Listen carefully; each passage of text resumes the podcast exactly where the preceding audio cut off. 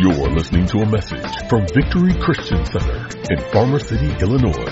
For more information on Victory, please contact us at vccfarmercity.org. Well, praise God. Welcome to church this morning. We are going to start a new series this morning. Well, we started a new series last week. I think it's a timely series. I think it's an important series. We're talking about being led by the Holy Spirit and what that looks like in our lives. We're early. I'm still laying foundation pieces for this.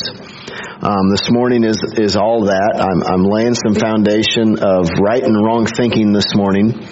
Um, one thing that I that I say often is that anything that we hold dear, any doctrine that we adhere to, the things that we believe, all need to be supported by Scripture. For us to be able to say, my beliefs are scriptural, what must we have? Scripture. We need to be able to back up what we believe with Scripture, and we need to have Scripture for what we believe. It, it, it probably surprised all of us if we really sat down and started taking inventory. Are there beliefs that we hold to that we don't have Scripture for? It happens, and it happens easier than you might think. I, I bet everyone would say, no, I don't have any, but I bet if we really start digging, you'd be surprised. But that's not my point, and my point is simply we need to have Scripture. We need to make sure we're lining up with what the Bible says. Um, one of the reasons I'm, I feel very led to do this series now is just looking at what time it is. We're, we're looking at the world around us. We're looking at the signs and the markers. Jesus told us to watch certain things, and as we watch those, we recognize what time it is. And one thing that I know to be true in my own heart, it's always been true for every Christian to live your life led by the Holy Spirit. That's always been true, and that, that has not changed.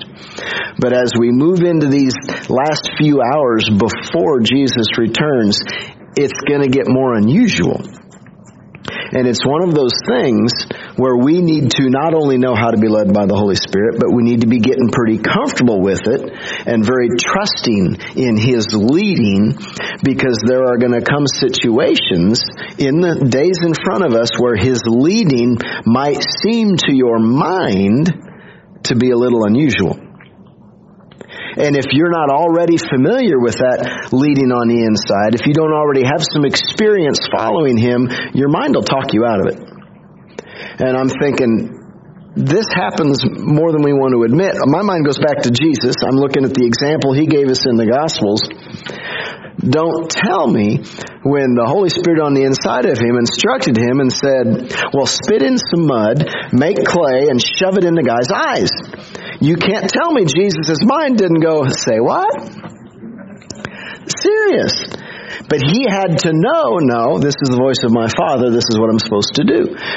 As unusual as it was. Now, I'm not saying we're all going to be making spit mud, but in all the various areas of our life, there are going to be, not every day probably, but there's going to be occasions where maybe in your finances, maybe on the job, maybe in relationships, where on the inside it's going to sound, really? Is that you, Lord? And we need to be familiar.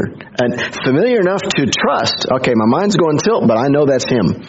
Because I, I, I know that leading. So that we're ready to even step out and do some unusual things should He lead us to. And I, and I know in my heart, the closer we get to the change of the ages, the more common that's going to become. The world is crazy. I was listening to a preacher. uh, he's a little older than me, and he said, "I preached my first message on end times in 1982." And he said, "I made a statement that I myself didn't believe." He said, "I said in 1982, the closer we get to the return of Jesus, the world around us is going to get even worse." And he said, "In 1982, I didn't believe my own words because I was looking around going." It's as bad as it could possibly get now. He said, I stand before you now. What is it, 40 years later? And he said, I had no idea. I was right. he said, I, I, I could not fathom the world we're living in today 40 years ago. So, all that to say, here's a good reason why we're studying this because no matter where we are in our walk with Him, we can get better.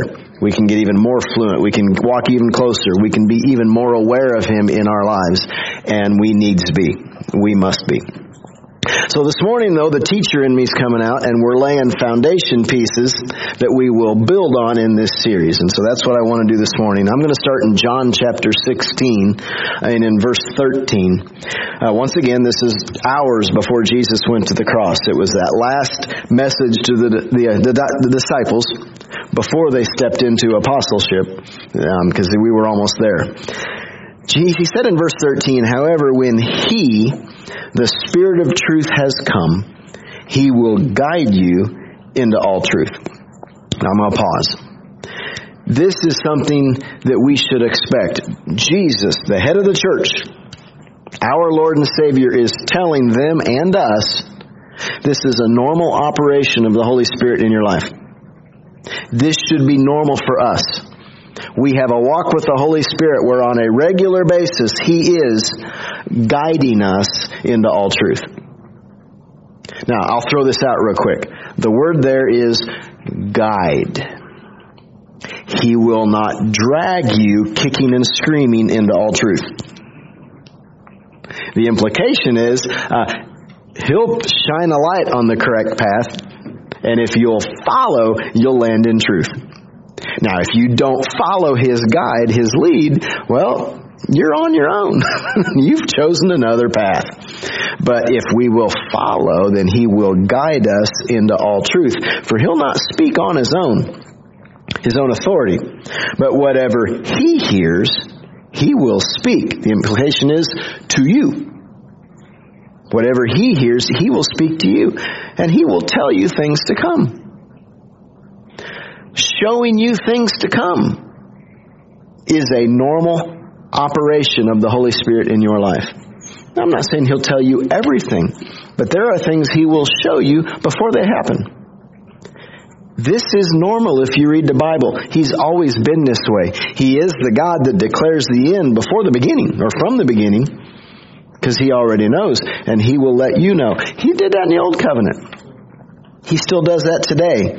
We both can and should be aware of the Holy Spirit in us and aware of His guidance. We should expect Him to be leading us. Now, here's the unfortunate thing. There are millions of Christians who love God. They're going to heaven. There are our brothers and sisters. But there are millions of Christians in the earth today who do not believe you can hear from God today. They don't believe it. They're good people.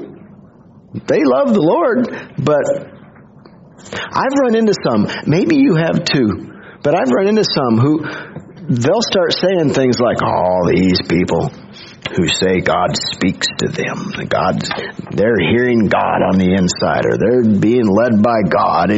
All these people bother me. I, I've had people say things like that.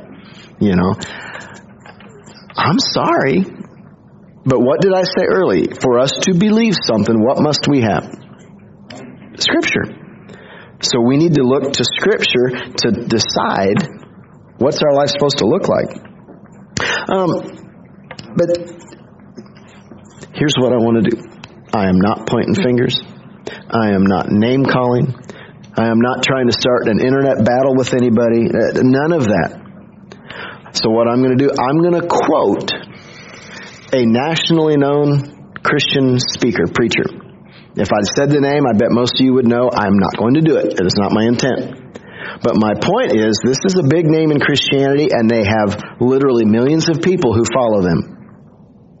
And here's a direct quote of what they said The only trustworthy source of divine truth, guidance for your own spiritual growth, and instruction for the church is the written Word of God. Does God still speak? Yes. He speaks through the pages of Scripture. And they stop it right there. Well, I'm not disagreeing that the Scripture is important. That's our foundation. That is our safety net, is what I call it. We do not go beyond the boundaries of our Scripture. Absolutely. But nor do we stop there. You do have the Holy Spirit on the inside of you. There are things in this life that you need direction on that you'll not find a verse for. What should your college major be? What should your career be? Who should you marry? You're not going to flip through Second Chronicles somewhere and find I should marry Bob. There's times we need direction that's a little more specific, and you need to be able to get on your knees before the Lord and find answers.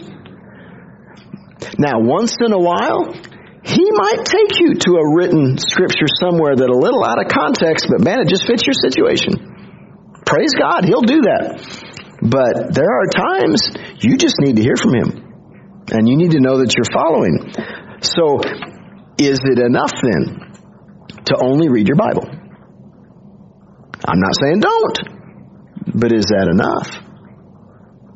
I've said this, if you, if you listen to me very long at all, you have heard me say, when you read your Bible every day, because we do, right? We read our Bible every day. Are you with me? When you read your Bible, what's the first thing you should do? I, I know I've said this more than once. Invite the Holy Spirit into your Bible reading. Ask Him. Now, Holy Spirit, Make this come alive to me. Help me to see something I've not seen. Help me to understand what I'm reading. Let me see something in here today that's going to help me where I'm at in my walk with you.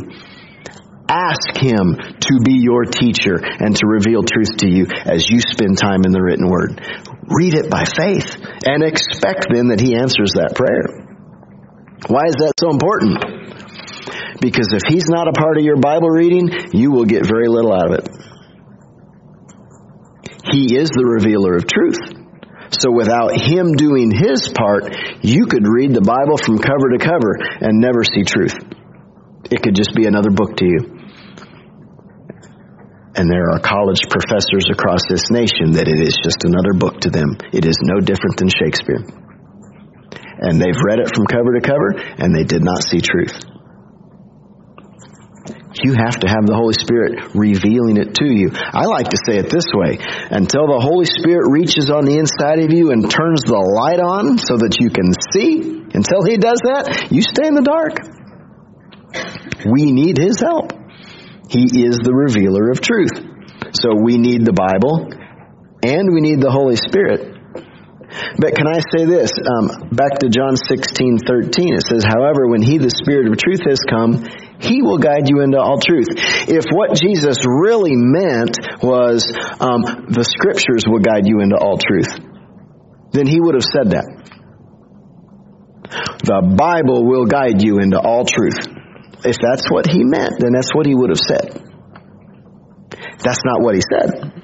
Are you with me? So I ask the question then, what do they believe?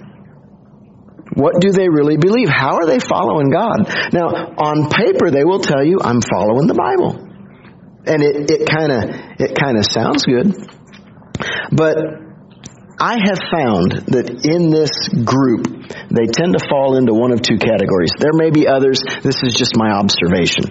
And I'm sure my observation is not complete. But what I've seen again and again and again is they tend to fall into one of two categories. There is one camp that simply says man is not capable of being led by God. Now, mind you, we've already seen enough scripture to know that's that's not a scriptural idea. The Bible does not say that on any level. We've already seen verses to the contrary, but there are many who believe that. There's a second group, and this is a very common one. God leads his children through circumstances, through external things. Are you following me? They tend to have the idea that as I bebop my way through life, when different things happen, that is God trying to push me in a right direction.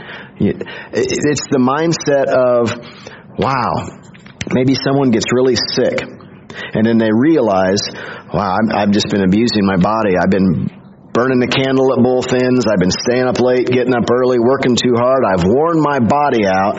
God was probably trying to tell me, but I wasn't listening, so He had to make me sick to force me to get into bed so that I would slow down and rest. And I, there are people, that's what they believe. God made them sick to make them do whatever. Or God did this circumstance to force them to make a turn and, and do this other thing and they think that's how God leads them. Never mind, they don't come off looking good. they weren't listening to begin with, so God had to, you know, slap them around a little bit. But it's inconsistent with Scripture. Um, so many people, a lot of Christians today, think that every door that opens is God opening the door. Every door that shuts is God shutting the door. And so they just take the path of least resistance. That is not a scriptural idea. All right? Typically, then, if I could be general, if I can, as I heard one person say, if I can paint with a broad brush, make generalities, they will take all of what I've just said and put it under the umbrella of sovereignty. That God is in control of everything. Which, gosh, it, it, it sounds right, except that it disagrees with a fair amount of Scripture. But they put it under this umbrella of God is in control of everything, and every detail of my life is God moving and doing things. And then they'll take, we sang it in the song this morning, it's one of the most misinterpreted verses in the Bible, but all things work for my good. And so they take it to mean every bad thing in my life is God trying to move me in a good direction which is not what that verse is saying. We need to leave that verse in its context. But they get this idea that everything is Him. What does it need to be to be a scriptural belief? we need Scripture. It's funny, I heard one say this one time. This is a quote. Every Christian should realize that God is sovereign and in complete control of all things. Anyone who thinks that God talks to them is guilty of the glorification of man. They are the blind leading the blind. That's a direct quote. It's interesting because they have some misunderstandings of sovereignty, but they, they throw a, some words of Jesus in there to make it sound spiritual. Who's the one who said blind leading the blind? That was Jesus. That's his phrase. When did he say it? One of the times, and there might be more, but the one I found is in Matthew 15. And he was talking to some Pharisees. And the problem was the Pharisees had created their own doctrine. They had their own ideas that they had introduced to the people as this is the way it is, you know, their own traditions. And they had used their traditions to override some scriptures in the law of Moses and they had made the law of Moses of no effect because they had made their own rules instead, and Jesus was calling them on it. He said, You've made the word of God of no effect because of your traditions. And then it was to them, he said, You're the blind leading the blind. Blind leaders of the blind.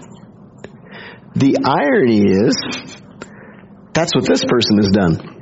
They have elevated their own opinion above what Scripture teaches, and then accused everyone else of being. It's irony. I don't know if you see it. it. It is like one of the biggest ironies I've seen in a while.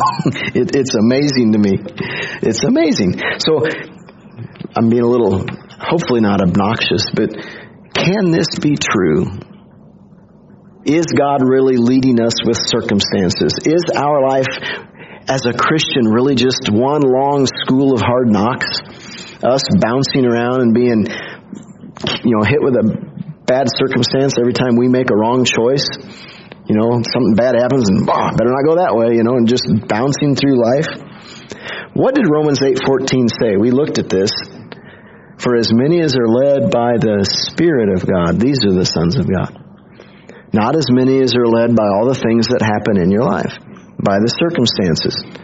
So is the Holy Spirit leading us with circumstances? I got to looking for some examples and I'm, I'm thinking, is it the, the Holy Spirit that makes a car crash into another car on the I'm thinking of a specific example. So in this specific example, um, car hits the back end of car, pushes them into the back end of car, which then gets stopped by the fourth car.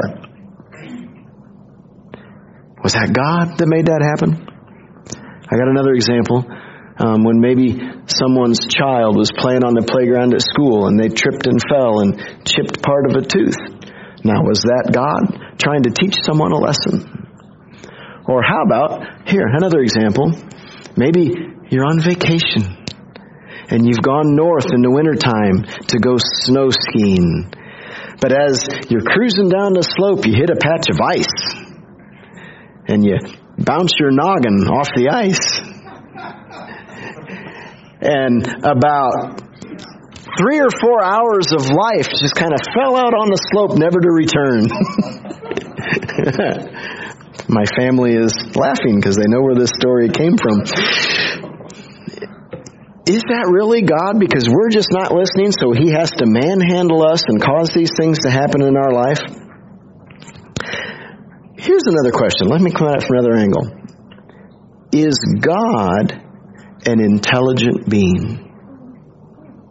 Well, that's almost that. I, I shouldn't even have to ask that question. Okay, we know the answer to that question. Okay, next question. Are you an intelligent being? Now that might be worth asking. I don't know, but let's let's say yes. We are intelligent beings. Okay. How should two intelligent beings communicate? I'm going to suggest intelligently. I haven't gone too far, have I? You are made in the image and likeness of God. You have His DNA in your spirit. You have His nature and His likeness. No, you are not developed to the degree He is, but you're in the same family. You are His child. And you are on your way to that type of an experience of being a whole lot like Him what He is your spiritual father. When I think of Him trying to communicate with us, an analogy I use that, that it fits better than I kind of wish it did, or better than I would like. As a parent, have you ever tried to explain truth to a three year old? Can it be done? Two year old, three year old, four year old, they're smart. They're little sponges and they're learning a lot and they're learning fast and they're capable of a lot. However, to successfully teach them, you've got to step down onto their level. Use words they can understand, put it in terms that they can grasp, and they can learn a lot when you get on their level. Now, as they grow, it'll get better and better. But you can teach a lot to a young one. I really see our relationship with our Father that way. We're the young one. There's a lot He can teach us, but He has to come down on our level and put it in terms we can understand. Now, as we grow, He can use bigger concepts and bigger spiritual words, as it were but we've got to kind of understand the situation. It's not that we're not teachable. It's not that we can't communicate intelligently, but you do kind of have to put it on our level. Are you with me? But we can have intelligent communication with our Father. I want to show you a verse.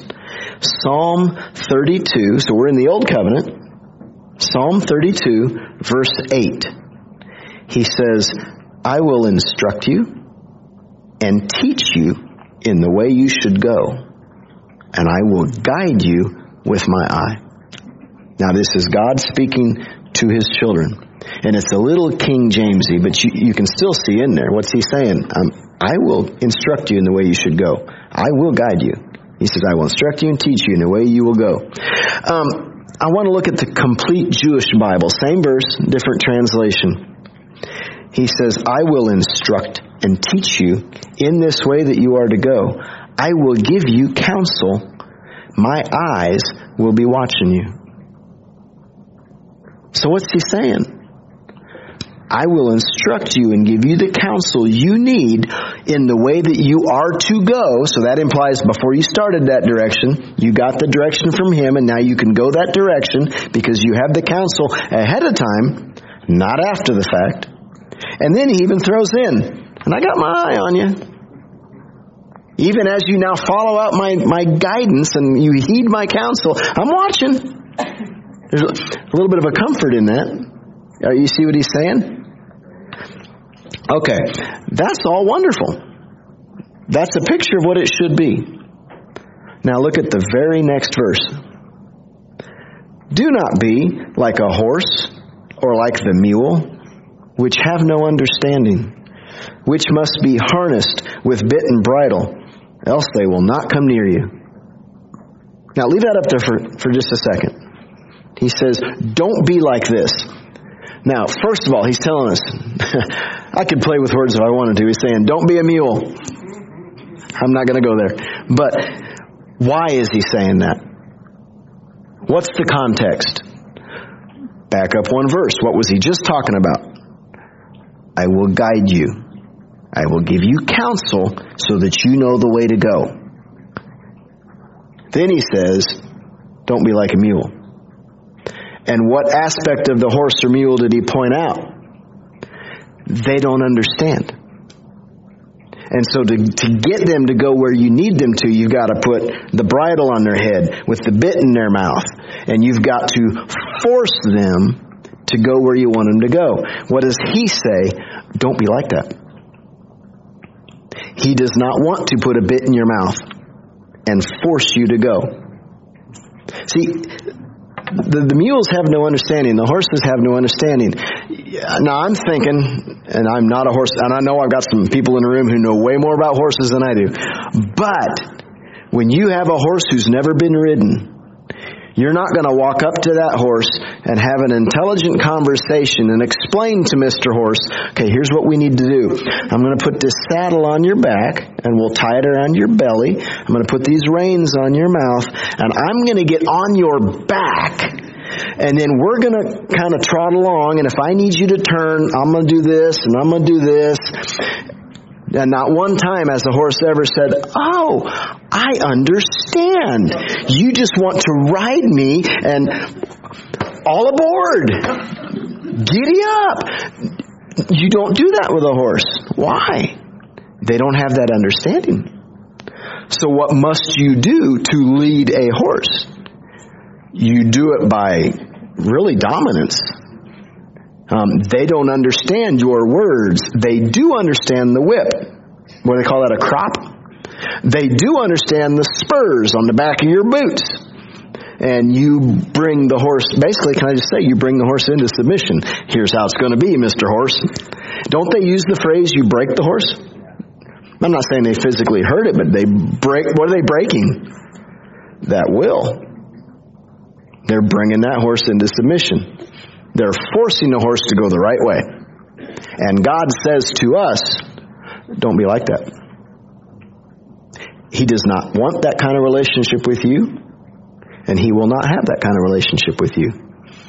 If you want to be, now I'm thinking mule, if you want to be stubborn and you go your own way, He'll let you.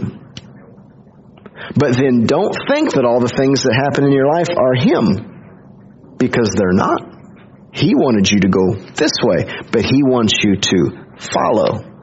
He is not going to force you. Are you seeing that? Okay, same verses. I'm going to another translation. This is the contemporary English version. Verse 8. He says, I will point out the road that you should follow.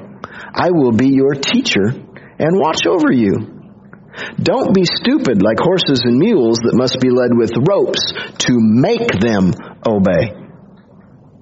Now again, I gotta be careful. I'm not calling anyone stupid. I didn't even make that translation. But I'm just saying, get the gist of what he's saying. He says, you could say, don't be without understanding. So then what's he saying?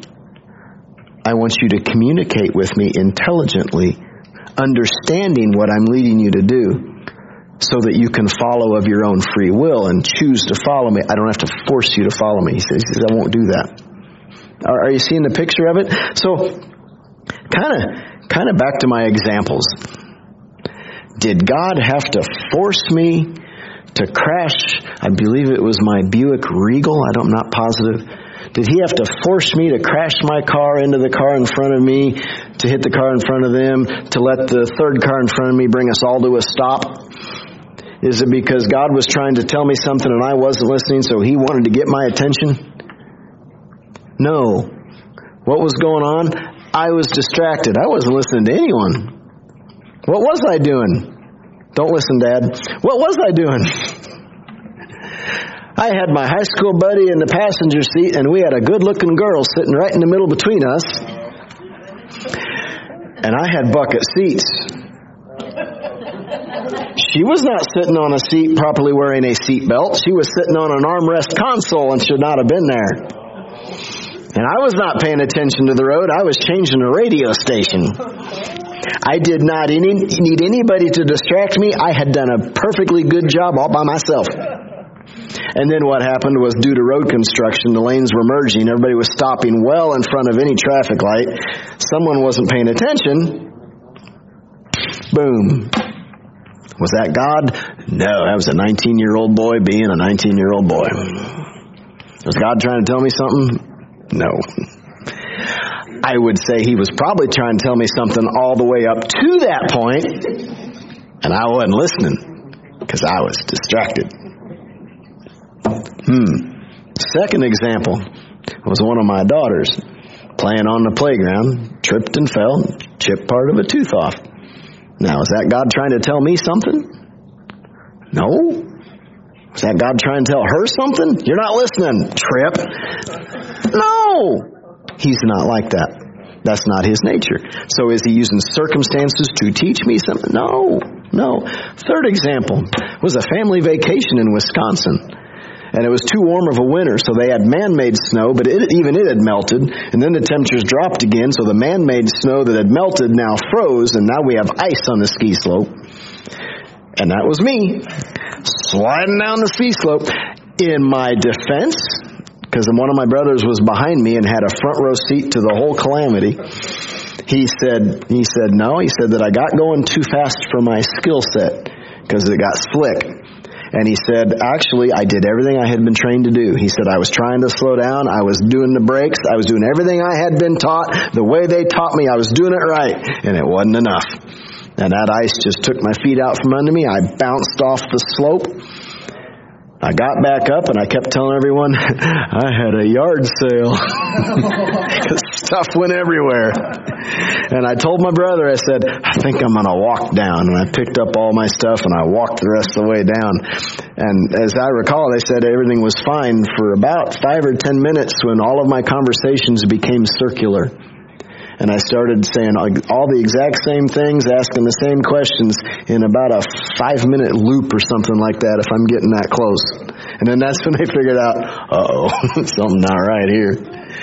And they, they, they put me in a, in a nurse's station on the ski slope for an hour and a half, uh, and I have no recollection of this whatsoever.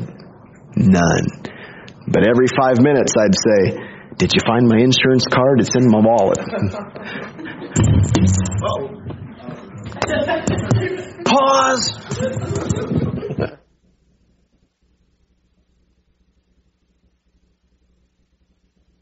Oh, okay, bring me back. Sorry. And then every five minutes I would say, I live on Green Street. It's a cute little house on Green Street. I had, and I'd say the same thing, like every few minutes I'm in this loop. From my experience, I remember going to the slope that day. I remember starting down that, I remember from the top of that hill. I don't remember the hill. I don't remember the crash. I don't remember anything else. I don't remember the rest of my time at the ski resort that day. I have a flash of memory on my back on a cold table with a light. And you might think, had an out of body experience. No, I had a CAT scan. and I remember that vaguely. I, I, have a little bit of remembrance of that, and then it's gone again. Next thing I remember, I'm in the car. We're going back to the hotel. And uh, from that point forward, I, I remember, and they wouldn't let me drive. I don't know why. And then I got back to the room, and the only thing that was unsettling was this was the room I had slept in the night before, but I couldn't remember which bed was mine. I didn't know where I'd slept. That was weird. To this day, that's just a blank in my memory. It never came back. You know, now was that God trying to tell me something? No. Although I will say, if I ever ski again, which I have not, and not because I'm afraid, we just I don't get north all that often, but I will wear a helmet. On that day, I would have said, nah, I don't need a helmet. I was too young and macho. Today, strap me up. I'm the guy that if we go roller skating or rollerblading, put on the wrist guards, maybe some knee pads, you know, because I've been there. but it, all of that, does that kind of stuff happen in life? Yes. Is that God? No. Most of the time, He is trying to warn us. We don't listen. I was not listening. You know, He doesn't speak to us through circumstances and external things. Can I say something that in some circles would start a heated argument? But I'm going to say it anyway because I see it in Scripture. God is not in control of everything. He's the creator of everything, but He's not in control of everything. What's one of the first things He did? I'm going all the way back to Genesis chapter 1. He created a planet. He filled it with life. He put man and woman on that planet. And then what did he do? Gave them dominion. He put them in charge. Now, he did not give them ownership. I believe a more accurate term would be lease. But he put them on the planet as managers. A biblical word would be stewards. He is not in charge of everything. He's not controlling everything. and he wasn't in all of my cases that I just talked about. All right. Uh, the apostle John says says the whole world lies under the sway of the wicked one. See, there's a devil in this world. And he's doing a lot of stuff. He does a lot of stuff to mess with our life. Let me say that again. The whole world lies under the sway of the wicked one. New Living Translation says the world around us is under the control of the evil one.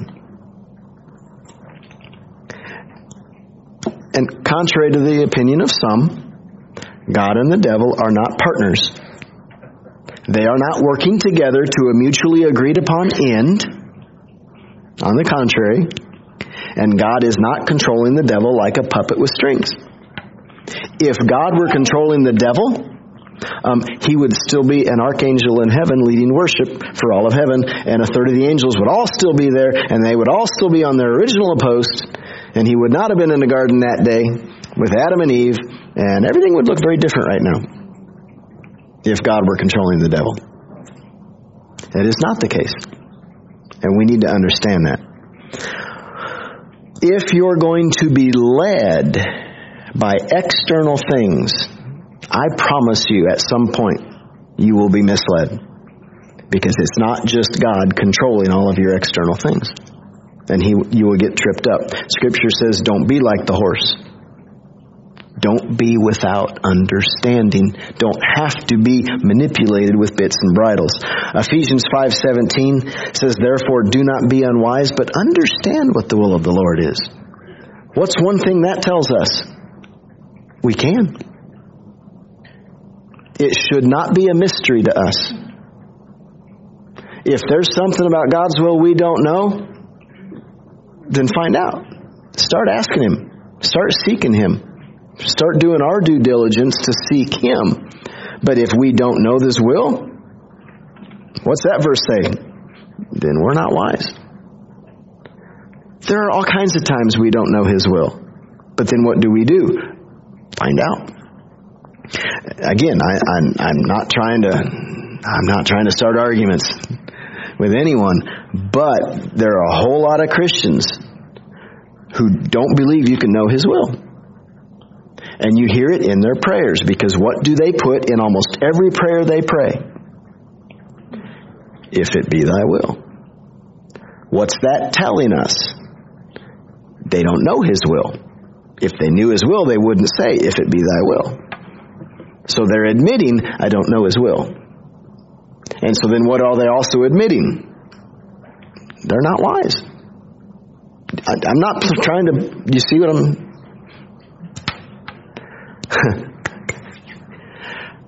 I'm not trying to pick on anyone.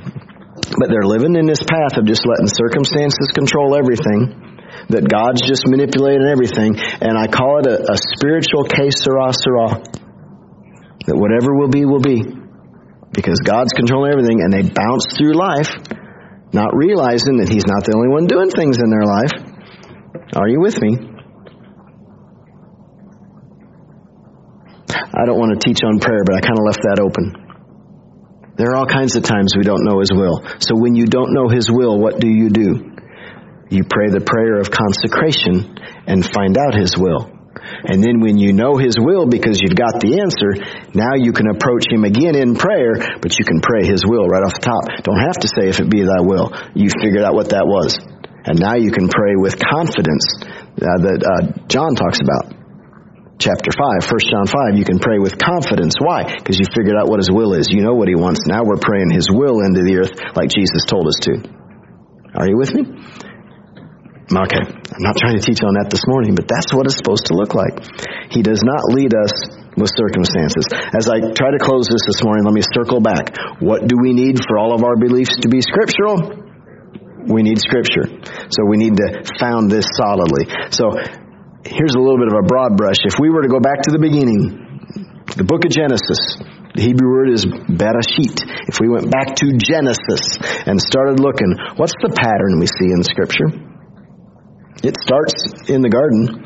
Um, God said to Adam, what he spoke with Adam and Eve. He walked with them in the garden. His relationship was not bit and bridle, it was conversational. Okay, fast forward just 12 chapters and about 1200 years, I think, we get to Abraham. What was their relationship like? God spoke with him. There were times angels came down or the angel of the Lord came down, talked with him, walked with him. But it was not a bit and bridle thing.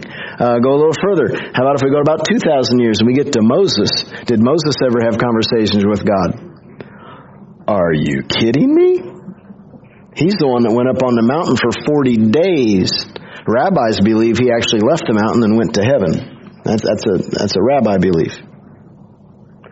He had conversations with God. Go another generation. How about Joshua? We could keep going. How about Elijah? How about David? How about Isaiah? How about Daniel? Are you with me? The picture of a relationship with God in the Old Testament is conversational. God spoke with them. Are you with me? Now let me give you then a New Testament verse to solidify everything I just said right there. Hebrews 1 1. God, who at various times and in various ways spoke in times past to the fathers by the prophets. The picture of our relationship with God through the entire Old Covenant is God spoke to the prophets and He spoke through the prophets. Now, almost everyone I named there was either a prophet or stepped into the office occasionally. Fair enough. But he spoke. He spoke to the prophets. He spoke through the prophets. He let his children know ahead of time. Here's what, a lot of times those circumstances, he told them ahead of time, here's what's coming. But he's the God who tells you the end from the beginning. He lets you know things to come. He's done it since the beginning. Now, a lot of times in their case, it was, now, if you'll obey me in this and do what I say, here's all the good things that'll happen in your life. If you do not follow me and you go your own way, here's all the bad things that would happen. There was a lot of that. But it was always ahead of time. It was never after the fact. When the bad things happened, they should have already known why the bad things were happening. Uh, they weren't following. But that's the picture we see again and again and again in the Old Covenant. God is a God who speaks. And He has from the beginning. He did not use circumstances, He spoke. So what changed? Are we suddenly now, and I'm being a little facetious, Are we suddenly now living in the new covenant where he's quit talking, but he uses circumstances to push us in different directions? Is that a better covenant? Aren't we in a better covenant? It's uh, Hebrews 8 6 says, Now Jesus has obtained a more excellent ministry inasmuch as he is also mediator of a better covenant, which was established on better promises. Our walk with God under the new covenant is, by definition, supposed to be better than their walk of God under the old covenant. And in the old covenant, he spoke to them through the prophets. So our experience is to be better. Let's keep reading. Verse 2. In verse 1, God spoke through the prophets. In verse 2, He has in these last days spoken to us by His Son whom he has appointed heir of all things, through whom he also made the worlds. Now, just real quick, we're in the last days. The last days are the period of time between Jesus' first coming and his second coming. Um, and this is actually a, a, Jewish teaching. We didn't come up with this, the rabbis did. It's a prophetic cycle. But Peter announced it on the day of Pentecost Acts chapter 2. He got up and said, This is what the prophet Joel was talking about. And he basically announced, Last days have just begun. Now, we today are in what I would call the last of the last days. Because we're almost, the last days, you could, I could say it this way it's the church age. It's the age of grace. It's the dispensation we're living in between His first coming and His second coming. Those are the last days. So in the last days, the days we're living in, the New Testament age, how does He speak to us? By His Son. Okay? So we've got Scripture. Today He speaks to us by His Son. Now, what does that look like? Here's what we got to nail down so we can put a bow on this and, call it done for today. What's that look like to say that Jesus speaks to us today? Because now, back to that, that other camp of Christians, um, they say that Jesus speaks to you through the written word and the written word only. Um, remember my quote? I'm going to read it again. He says, The only trustworthy source of divine truth, guidance for your own spiritual growth, and instruction for the church is the written word of God. Does God still speak? Yes. He speaks through the pages of Scripture. Now let me continue. He goes on to say, we don't have the capacity to comprehend how God is moving in our lives until after He has already moved. And even then, we can't appreciate the full magnitude of His supernatural work. End quote. This is a nationally known speaker He has a way bigger platform than me. What's he saying? Can I paraphrase? We're just mules. We're not capable of realizing what he's up to until after he's already done it. And even then, yeah, still probably not. We just can't even really appreciate what a God that big is doing. We're not capable. We're, we're just mules. That's really what he's saying. And millions of Christians today agree with him. If you can sense the tone, I do not. really? No. Let's go back to it. Hebrews 1 verse 2. God has in these last days spoken to us by His Son. We are in the last days. So how did Jesus tell us as we transitioned into the last days? What did Jesus Himself say to prepare us for operating in the last days. Back to John 16, 13. We've already read this. However, when He, the Spirit of truth, has come, He will guide you into all truth. Now, for the disciples in that moment, this caught their attention because this was a change. They were still living in the first covenant. And God spoke to them by the prophets. Jesus stood in that role for them. He stood in the office of prophet for his entire ministry. And he fulfilled that role, that old covenant position for them. But it was beginning to change. We're about to cross into the last days, which began on the day of Pentecost. And he's warning them, change coming. Change coming. Not saying the prophet went away. Ephesians chapter 4 tells us we still have prophets in the church today. not saying that. But their job description has changed. Under the old covenant, you would go to the prophet to get the word of the Lord. What happens under the new covenant? He said, when he, the Spirit of truth, has come, he will guide you into all truth. For he will not speak on his own authority, but whatever he hears, he will speak. Who's he speaking to? You. Me. God is a God who speaks. He speaks to you and he'll tell you things to come. Now he says, he's not speaking of his own self. What did he say about the Holy Spirit? Whatever he hears, he will speak. Who's he listening to? Jesus. And whatever he hears Jesus say, he says to you. The Holy Spirit on the inside of you is the voice of Jesus for you. Whatever he hears, he says to you. Uh, Acts chapter 16 refers to the Holy Spirit as the Spirit of Jesus.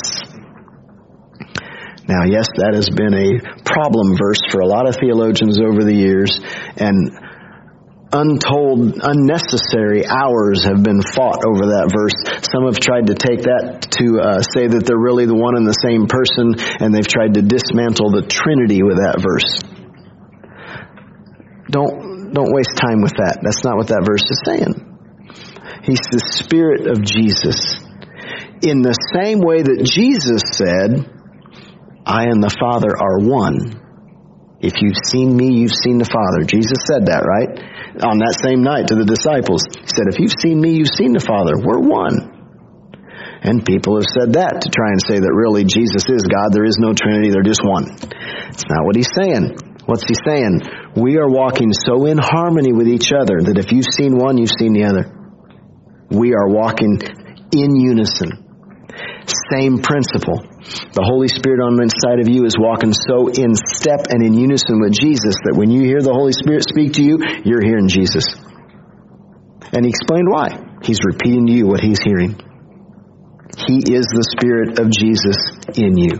And he said that he will take what is Jesus's and declare it to you. Are you with me? He is the God who speaks. It's not a matter of is God speaking? The more important question that we'll need to dig into in the future are we listening? He is speaking. Are we listening? I'll go back to my next, I'll close with a verse just because I want to. Romans 8:14. For as many as are led by your Bible. That's not what he said. I'm not discounting the Bible. It is your safety net. You need to know your Bible. The better you know the Bible, the better you will be at recognizing His voice because they will speak the same. You will never hear the Holy Spirit say something that disagrees with the written word. It is your safety net. But what did He say? As many as are led by the Spirit of God, these are the sons of God. And if we go to the New Testament, which I think we will, just as I kind of briefly did the Old Testament, we can go to the New Testament. A picture of the church, the New Testament church that we're still living in today. And we can see example after example after example of a God who speaks and they follow. Amen? Amen.